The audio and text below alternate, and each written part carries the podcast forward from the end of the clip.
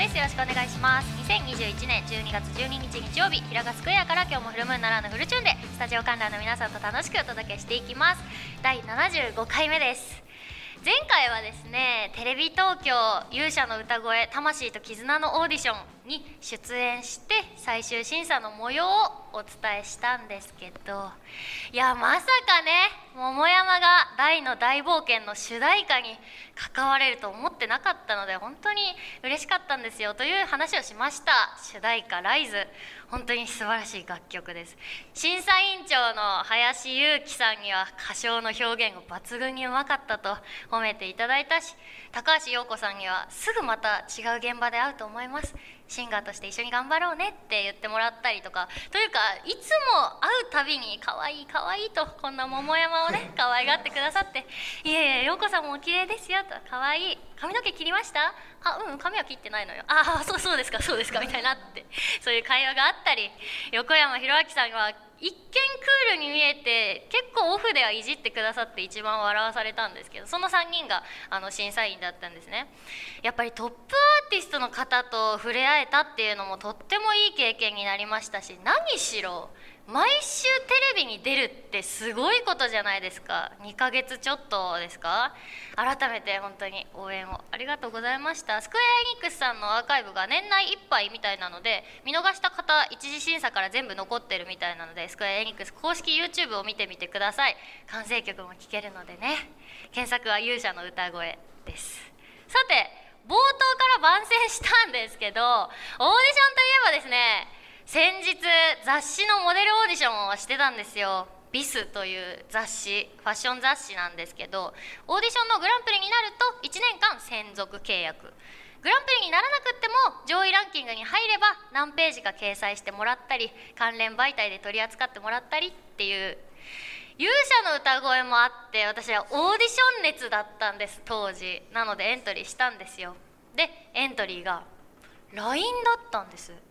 オーディション公式の LINE アカウントがあってそれを友達追加してエントリーしてプロフィールとか送って。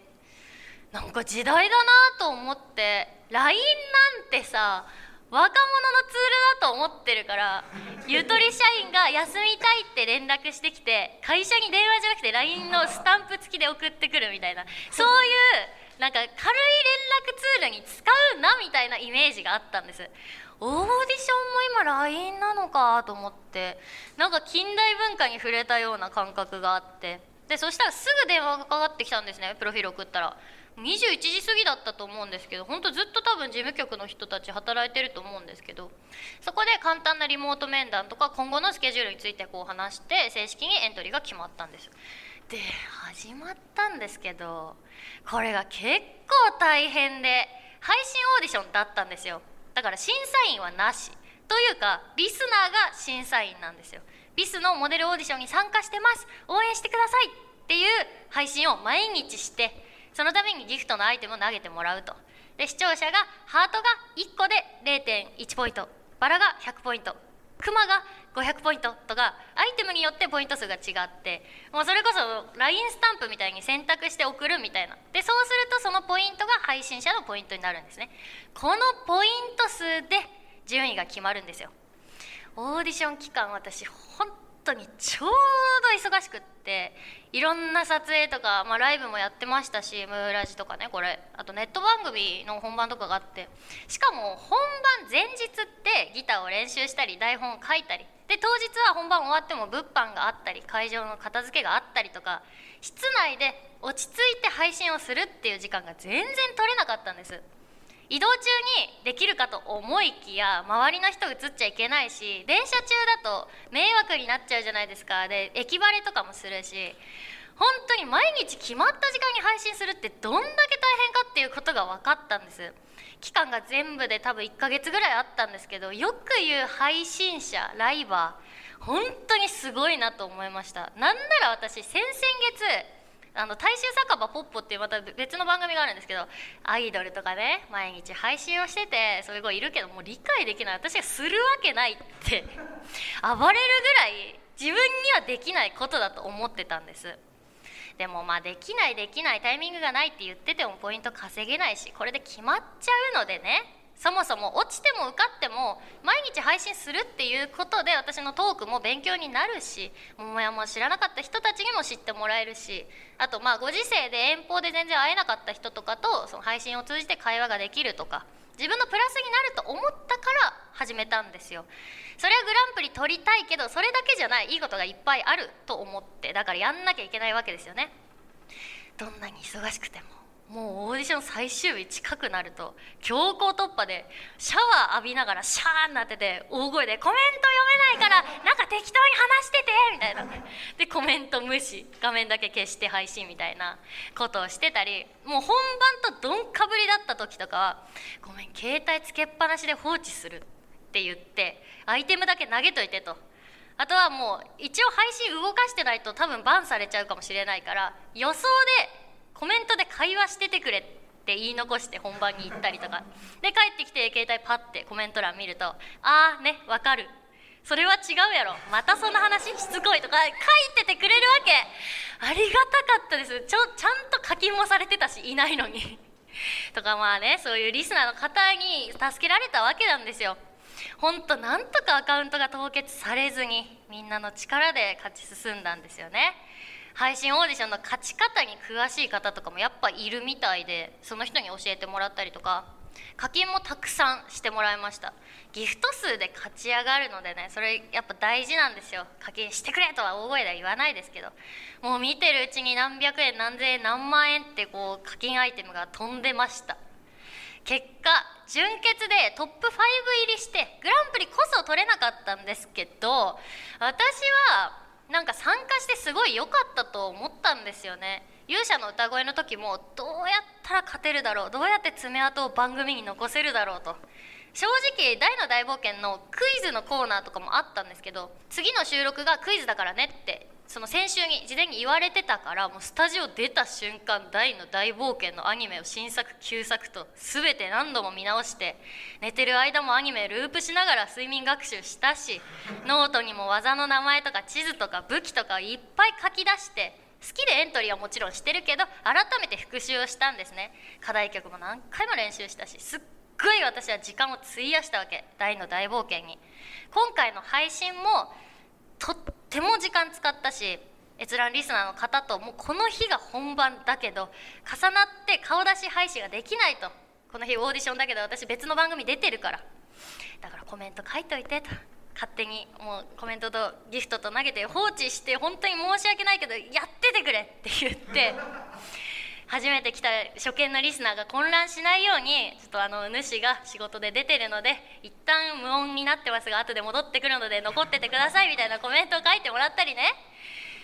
そういう会議をしてなんかオーディション中に赤番食らって首とかも面白いかなって一瞬思ったんですけど私は本気で臨んでたので事務所とも時間がない中どうやって配信して飽きられずにできるかとか話し合ってなんか改めて私はこの期間で桃山月花を知ってもらうにはどうしたらいいかどうやったら目を向けてもらえるかっていうことを考える期間になったんですよ。今までの最近ってムーラジなりモモスタなり、まあ、さっきのポッポもそうですけどありがたいことに冠番組を持ってたレギュラー番組もあった。もちろんライブも毎月コンスタントにやってた曲も作って。大変だし忙しいけど安定しすぎちゃってたなとは思ったんですよ。胃の中の蛙のまま太っていたというか。だからもう少し新しいものを見たり挑戦しないといけないなと思えたしまあもちろんファンも増えたしいろんな人と話せてよかったなと思ったんですよね。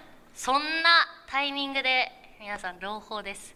来週の土曜日来たる12月18日桃山月花のバースデーワンマンがあります。お待たせしましたね1年間。タイトルが13個目桃山月花24歳のお誕生日会嘘だらけの社会科見学ということでですね。1年間のライブの経験やオーディションでの成長などなどそういうものが詰まった単独ライブになると思うのでぜひぜひ来てください。下北沢ブレス12月18日お昼の12時からです。ご予約はチゲットサイトからお願いします。宣伝で始まり宣伝で終わるという高等技術でした。そんなこと言うさて桃山月花のムーンジックラジオではあなたからのお便りを募集しております。市川うらら FM 桃山月花のムーンジックラジオのメールフォームまたはローマ字で桃山月花というふう .co.jp 月花の2は TSU でローマ字桃山月花というふう .co.jp ツイッター持ちの方はハッシュタグカタカナでムーラジとつけて投稿してください。お待ちしております。この後は素敵なゲストさんの登場です。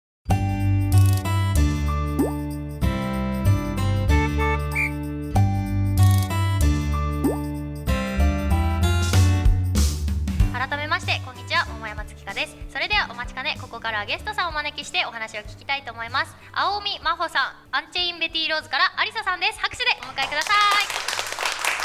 よろしくお願いします。よろしくお願いします。ご紹介をお願いします。はい、青海真帆です。千葉県市川市出身、2年前に市川市文化会館でアイドルを卒業しました。今はお芝居やグラビアをやってます。よろしくお願いします。そしてはい名古屋を中心に全国で活動しています。アンチェン・ベティローズボーカルのアリサです、えー劇団はアルクシアターっていう劇団とかあとはラジオのパーソナリティなどいろんな分野で活動しています。よろしくお願いします。はいこのお二人と楽しくお届けしたいと思います。アリサさんお久しぶりです。久しぶりです。もう呼んでいただいてありがとうございます、ええこちらこそ。名古屋に私が遠征した時にライブでご一緒して、はい。もう唾をつけときました。絶対呼びたいと思ってたから、えーちょっと前からそうもうずっと DM のやり取りしてて。私でもあれからいっぱいいろんなことあって。何？セカンド CD が。上手な。全国リリースして。それで、うんうん。オリコンに入ったんです。やったー。そうなの。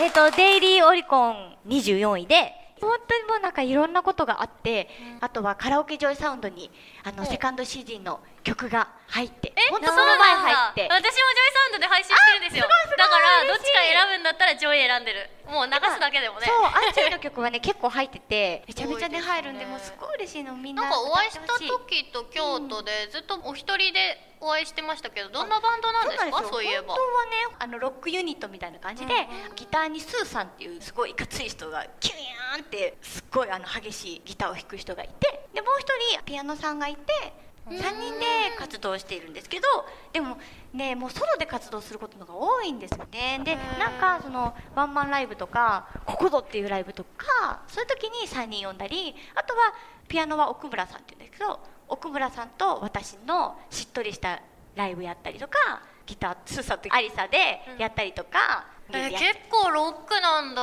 当ちょっとイメージ変わりました。まあ楽曲は確かにかっこよかったけど、なんか声もさ衣装も可愛いから声優さんがかっこいい曲やってる子かなと思ってたんですけど。なるほど、えーそういう感想嬉しいです。またねあの12月の8に名古屋のディスクユニオンで限定リリースを CD するんですけど精力的ね。そうそれがねそうまた一味違った感じで。今日で売れようとしてるな。そうなんです。持ってきた現物ラジオだからみんなに見せれないんですけど。かわいい。そうこれは千羽鶴なの？そうあのねこれは谷組山の神社の千羽鶴なんですけど。で谷組山にあこれセットじゃなくて本物なんだ本物本物。ね。そうなんですよ。でそこはあの願いが叶うっていう神社なんですよ、うんうん。だからその願いを込めてそのこれを持ったフェリシティの CD を持った人はみんな願いが叶うっていう気持ちを込めてその神社のジャケット写真にしたっていうだからよくぞ聞いてくれましたね。今のね。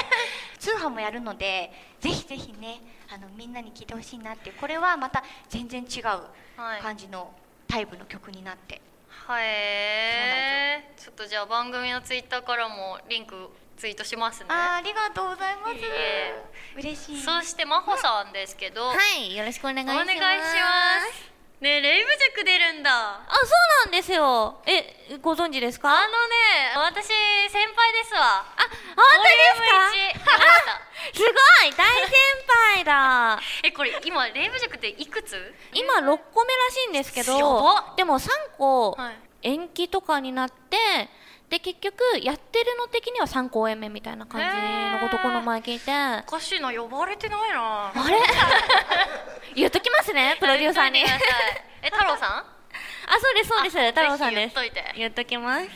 えー、今稽古中ですよね。だって来月からですもんね。もう今稽古してるんじゃないですか？あでも読み合わせとかは始まってて、んでも本格的な稽古はそうですね1月からになりますね1月本番で1月から稽古ってそうなんです。カツカツじゃない？1月末なんでなんか大体1ヶ月くらいでガツッと固めますよね最近。1ヶ月っていうかでも2週間。2週間ですよ。大変だね。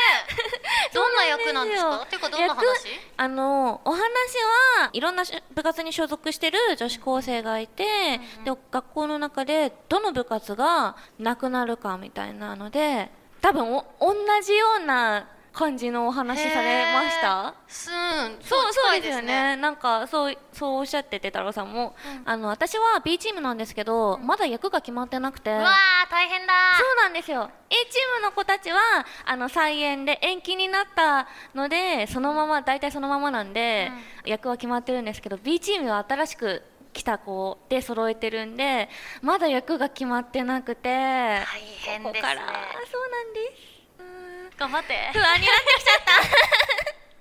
普段はどんな活動をされてるんですか？普段そうですね。最近そのお芝居で、あのこの前は朗読やったりとか、あとグラビアであの撮影会出たりとか TGIF っていうあの東京アイドルあアイドル。フェスティバルのグラビアのやつに出たりとかっていう感じであそうなんね、もう好きなことばっかりやってます。どういうきっかけでで芸能を始めたんですか？芸能を始めたのは最初あのアフィリアっていうコンセプトカフェで働いててすごい原石がいたもんですね。働いてるうちにそこでアイドルグループがあるんですけどアフィリアサーガっていうグループでやってたんですけどそこに入らないかって言われてまあいろいろあって入ることになってでそのアイドルグループで9年間くらいアイドルをやってそれが2年前に卒業して今ここにいるっていう感じですね。結構芸歴長いですね。そうなんですよ。えなんでアイドル意外と。やめちゃったんですか？なんでですかね？年齢的に？全然いけるのに。ななんか結構体力がきつくなってきてあのそうなんですよ。私のいたグループは1個のライブでそれこそ30曲とかあのワンマンライブだとやるグループだったんですそれを昼夜2公演連日とかやってた長いんでですね。そうなんですよ。それを結構ガツガツやってたんでちょっとそろそろきつくなってくるかなって思い始めたんですよ。まだきついとかじゃなくてなんかきつい時にやめるの嫌だなっていう気持ちがあって。はい。だから元気なうちに言っとこうと思って。ねピッチャーがどんどん壊れていく姿はちょっと寂しいものがありますね。元気のうちにって思って。なるほどね、はい。今後どっちにどう振りたいとかあります？そうですね。やっぱお芝居やっていきたいしグラビアの仕事もあったらやっていきたいなって思ってます。でもやれること何でもやりたいなそうなんでですよね。ね。なんか絞れないって別になんか優柔不断なんじゃなくて全部やりたいことなんですよね。そうなんですよね。マリサさんってお芝居どんな感じなんですか、私はねもうお芝居から入ってますからね。あお芝居からなんですよ。だ。から今でももう芝居の方がすごい私を作ってるっていうぐらい。て？そうそうそう。お芝居の劇団アルクシアターで八富又八っていう座長があの音楽畑の人だったんだね。でそれで劇団の中でロックユニットやらないかって言われてそれで歌がすごい好きになってあ歌やりたいってなって自分の歌詞でやりたいってなって、なんかやっぱ芝居やってると自分でこう自分の思いを書いてそれを表現する場所っていうのが欲しいと思って歌書書くようになってほんで自分でアンチェンベティローズっていうバンドを作ろうってなってっていうのがきっかけですね。でそしたら今はもうアンチェンベティローズがすごく軌道乗って音楽音楽音楽ってなっててまあ私もねさっき話を聞いてて、ね、いろいろやりたいよね。いっぱいこう種をまいてね、うん。でもいっぱい花咲きたいよね。そうですね。そうそうそう。咲かせましょう。もっと咲きたいよね。ということでお話ありがとうございます。この後はお便りのコーナーです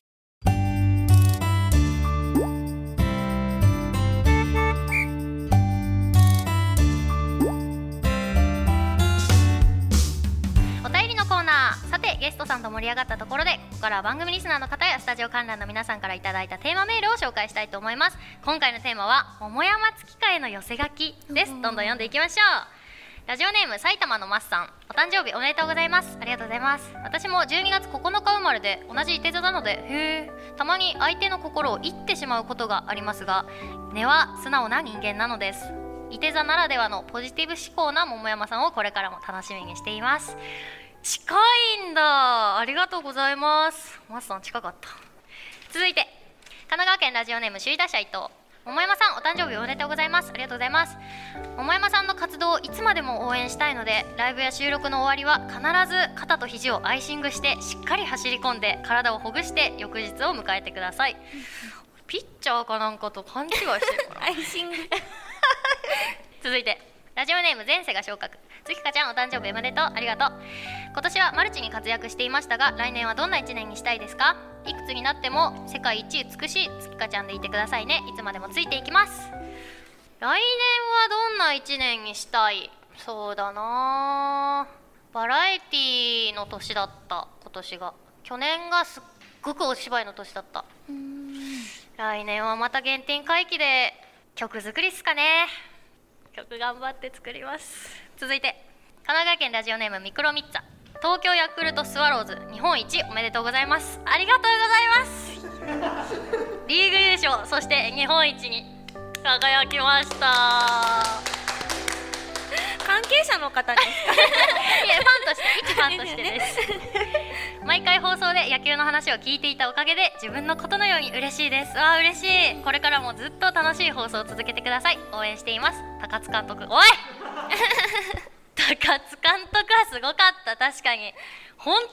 っていう采配で勝ってきましたからね。まあマクガフで負けたこともありましたが。神奈川県ラジオネーム首位打者伊藤。この場を借りて僕が一番好きな言葉を百山さんに送ります。ありがとうございます。 Go Go Let's Go。跳ねろマウンド。三振ダッシュ。決まってるぜリーゼント。勝利だ三浦。です。これはベイスターズの三浦監督が現役の頃の応援歌です。ピッチャーなのに専用の応援歌が作られたので皆さんに聞いてほしい言葉です。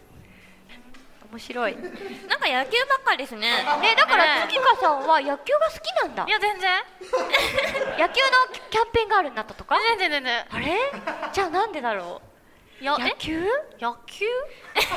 もう顔が嘘なんですよ。ちなみに私がちょっと気になってる応援歌はあの今年 MVP を取った中村悠平の応援歌なんですけどへ「君が受けるその玉に込められし思い皆が夢見続けてきた歓喜の時さ」っていう応援歌なんですけどキャッチャーなのね。で受けるその球にこうキャッチングして、うんで歓喜の時さってことは多分三振かなんか取ってるうん。わけでしょ、っていうのを、うん。打席に立ってる時に歌われるっていう変さ分かります？あー変ですね。あーなるほどね。キャッチャーやってる時に歌ってほしいですよね。そうそうそうでもそれ本当はね。本当はね。そういうことです。本当なら。そうそんぐらい分かんないです。例えがめちゃくちゃ詳しい。続いて東京都昭島市ラジオネーム一重で何が悪い？24歳になる桃山さんへ 去年の寄せ書きでは精神面の弱さをリスナーに叩かれていましたね。今年も個性が強い人との会話が成立しなかった時に心が折れないようにしてくださいね。うるさい。なんか仲いい人多いねなんかね全然。ファンの言葉が温かい。まああた、あね。あそうですかね。いじられなんですね。なんかね。ねそう。いやいやいじられなわけないじゃないですか。そうだよね。うんだって全然友達がいないから桃山にこうだるがらみしてきてるだけよ。誰が誰 続いていきます。ラジオネームマッサマン元年。桃山さんお誕生日おめでとうございます。ありがとうございます。さて今年の桃山さんのお誕生日ですがとんでもない事実を発見しました。今年の西暦2021お誕生日の12月18日の1218この番組の開始時間13時半の1330この番組終了の14時1400この番組の収録日12月2日の122ウィキペディアに載っている桃山さんの身長165これらの数字をすべて足すと6256という数字が出てきます。この6256を周波数の83であうららのね周波数の83で割り算すると出てくる数字は約75.3四捨五入すると75という数字になります。そうです。今回の放送回数の75うわ頑張っえー、すごい。たすごい頑張った。謎解きみたいな感じ。すごいね。今回の放送はあらかじめ仕組まれていたものだったのです。信じるか信じないかあなた次第です。面白い、えー頑張ったねすごい。とすごいね。っても時間がある人だっていうことがあー暇なんでしょうね。本当に頑張ったね。これ75からずっとさ逆算逆算っていうかわかんないけどでもね引き込まれたよ。なんかえ何何？ってなったよ。すごいですね。私はバカだなって思いましたけどね。続いて大阪府ラジオネーム。いつも困惑させるので今日こそは送りバントのようなつなぎのメールを送りたいそんな私はデルクイフルスイング。激動のバブルそして新型コロナウイルスと多様な時代とともに愚直に仕事を続けてきた。そんな私も今年で還暦とうとう40年近く働いてきた。会社ともお別れの時が来た。重役と呼ばれるようになった今若い社員たちを見てみると私の頃のような比べようもないような優秀な人間が揃っているテレワークで人のいない職場を見ながらふと感慨深くなる。最後に自分のデスクへと向かうと1枚の寄せ書きが送られていた。勤続40年お疲れ様でした。目頭が熱くなるのを感じる。専務お疲れ様でした。振り返ると部下たちが花束を持って立っていた。仕事において大切なことは客や仲間を思いやること。優秀な部下たちならきっとこの先も強く生き続けていくことだろう。不器用に生きてみるのも悪くない。人の時を思う。JT 手を抜く 面白いね。な JT はねたまにやってくるのよ。これ多分ネタがなかって。あそうなんだ。JT って書いてる。ああそういう感じなのね。実体験じゃない。実書いてないだろ。働いてないんだから。あー。働いてないのか。無職なんだから。面白い人いっぱいいる。しょうもな。い 続いてラジオネームなっしーです。30歳おめでとうございます。30歳おめでとうございます。かける100おい。えそんだけ？あそんだけだった。松倉さんだろ。だ分かってんだよ。松倉さんって言うんだね。面白いな。24歳です。神奈川県ラジオネームミクロミッツァ。最近僕のことを友達が少ない友達が少ないと言ってくる桃山さんあなたの言葉を受け友達が少ない僕はとても傷ついています。かわいそう。なので桃山さん僕の友達になってこの傷を癒してください。ごめんなさい。かわいい振られちゃった。これさっきも友達少ないって言ってた人ですか？あ友達そうかもしれない。そうですね。さてお便り以上です。たくさんのメールありがとうございます。ここでリクエスト曲があります。アンチェン・ベティ・ローズランニングライト。お聞きいただいたのはアンチェン・ベティ・ローズのランニングライトでしたはいそろそろエンディングのお時間となりました今日のゲストは青見真帆さんありささんでしたはい、青見真帆です。えー、来年ですね、1月8日、私誕生日なんですけど、アフィリアシリーズというお店でバースデーイベントを行います。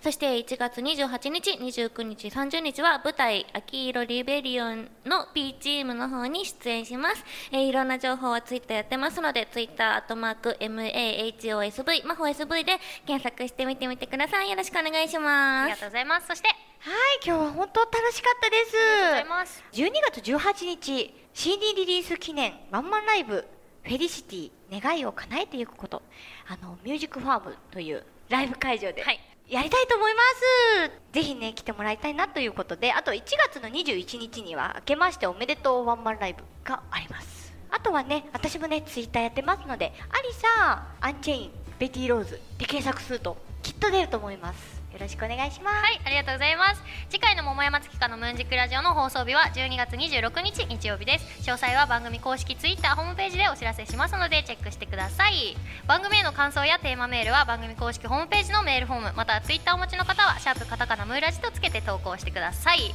さて。次回の放送日はアフタークリスマスの26日そこで次回のメールテーマはこちらクリスマス2021今年のクリスマスも働いていたムーラジリスナー。いやそもそも無職も多いです。何が原因でクリスマスデートできなかったのか反省文を提出してください。まさかいないとは思いますがクリスマスリア充ファッキンクリジュだったリスナーは来年の抱負でも書いてきてください。読むかは分かりません。最後に観覧の皆さんと一緒にお別れしたいと思います。私が桃山月花のと言ったらムーンジックラジオと返してください。お二人もお願いします、はい、いきますよ。桃山月花のムーンジックラジオ。お相手は桃山月花と青海真帆と有田でした。ありがとうございました。またお会いしましょう。